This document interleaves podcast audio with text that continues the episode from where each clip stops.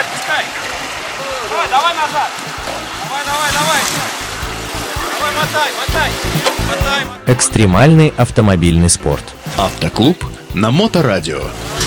Давай, давай, давай. Снова вторник, снова 14.00, и на Моторадио вот уже второй год еженедельная передача для всех больных бездорожьем и им сочувствующим оффроуд для всех. А в студии ее автор и ведущий Роман Грасимов. Как это не грустно, но все истории когда-нибудь заканчиваются.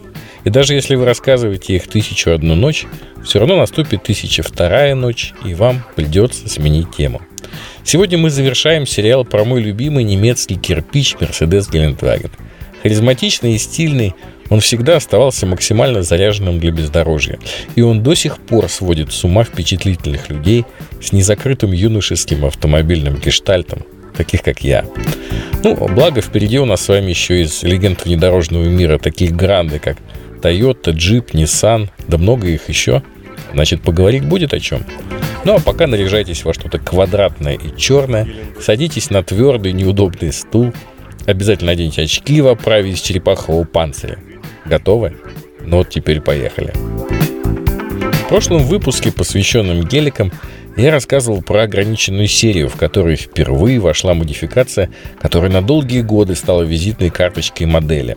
Так вот, через три года после окончания продаж ограниченной серии 500GE в 1998 году была продемонстрирована новая 500 причем доступная уже без всяких лимитов. На этот раз модель была обозначена индексом G500, а двигатель подрос в мощности аж на целых 55 лошадиных сил и теперь имел табун из 296 рысаков. G500 стал первым Мерседесом G-класса, который перешагнул порог скорости в 200 км в час. Кто бы мог подумать еще 10 лет назад, что сконструированный для военных внедорожник будет низко летать над дорогой. На этой модели впервые были применены регулировки сидений электрические, э, белые указатели в поворотах, а в 1999 году наступил 20-й юбилей всего G-класса.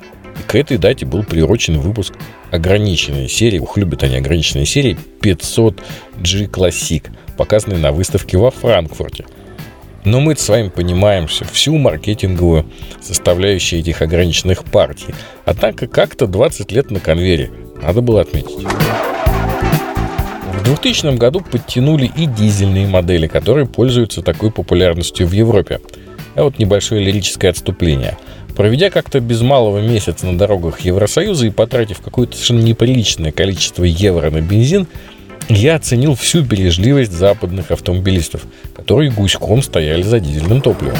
Причем это было актуально как и для легковых, так и для внедорожников, которых, кстати, там не так много, как у нас. Так что дизельные двигатели для больших машин это must-have в тех местах, где за бензин надо каждый раз отдавать кусочек почки. Так вот, откровенно слабоватая и морально устаревшая силовая установка G300 TD была заменена на новую G400 CDI.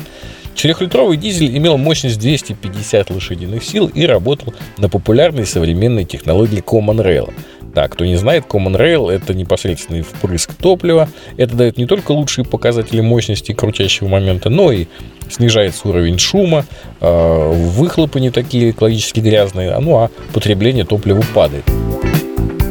В салоне 400 появилась моднявая система Command, которая до сих пор преследует э, мерседесоводов. Ну, конечно, в изменившемся современном виде. Эта Command тогда управляла аудио-видеоустройствами, а также GPS-навигацией. Это, я вам напомню, начало 2000-х годов. После современных, конечно, сенсорных экранов управление командой может показаться чесанием левой ногой за правым ухом, но 22 года назад это выглядело впечатляюще и дорого. Миллениум. Уж сколько тогда про него говорили. Новое тысячелетие не могло быть открыто иначе, чем презентацией новой модели – на этот раз была очень сбалансированная силовая установка G270 CDI, которая в 2001 году дополнила линейку G-класс двигателя.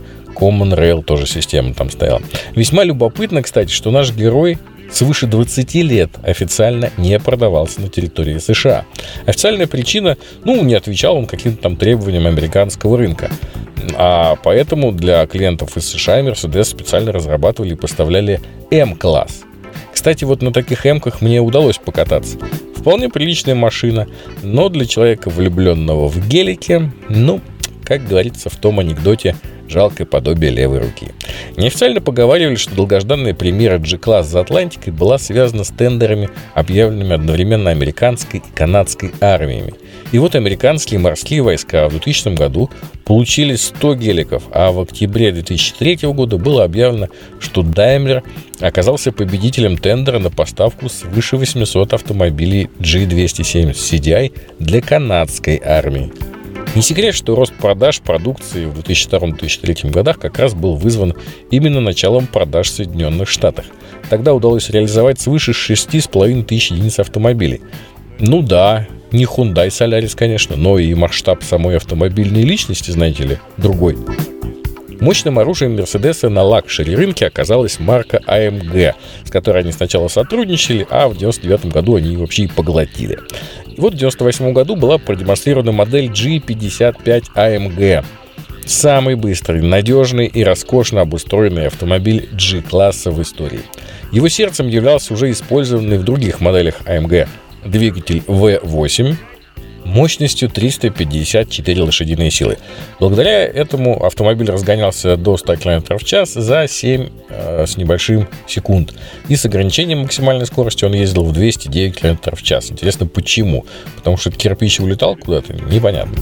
Трудно представить, но G55 AMG сохранил все решения, в том числе полный привод и блокировки, которые в целом характеризовали серию W463.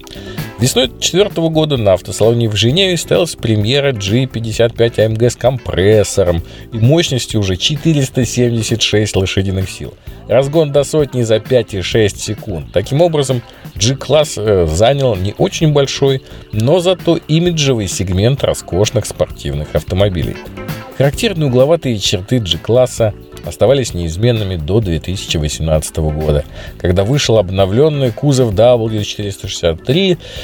Сейчас мало кто вспомнит про солидное военное аскетичное прошлое, про долгую борьбу за совместимость несовместимого и очень сложный путь модели.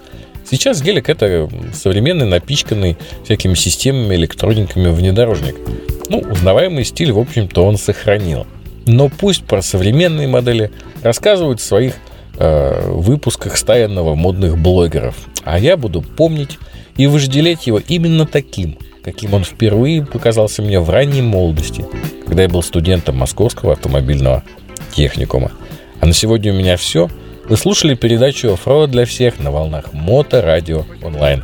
С вами был ее автор и ведущий Роман Герасимов. До новых встреч в эфире. Э, вы это, подпускайте, отпускайте ее по чуть-чуть.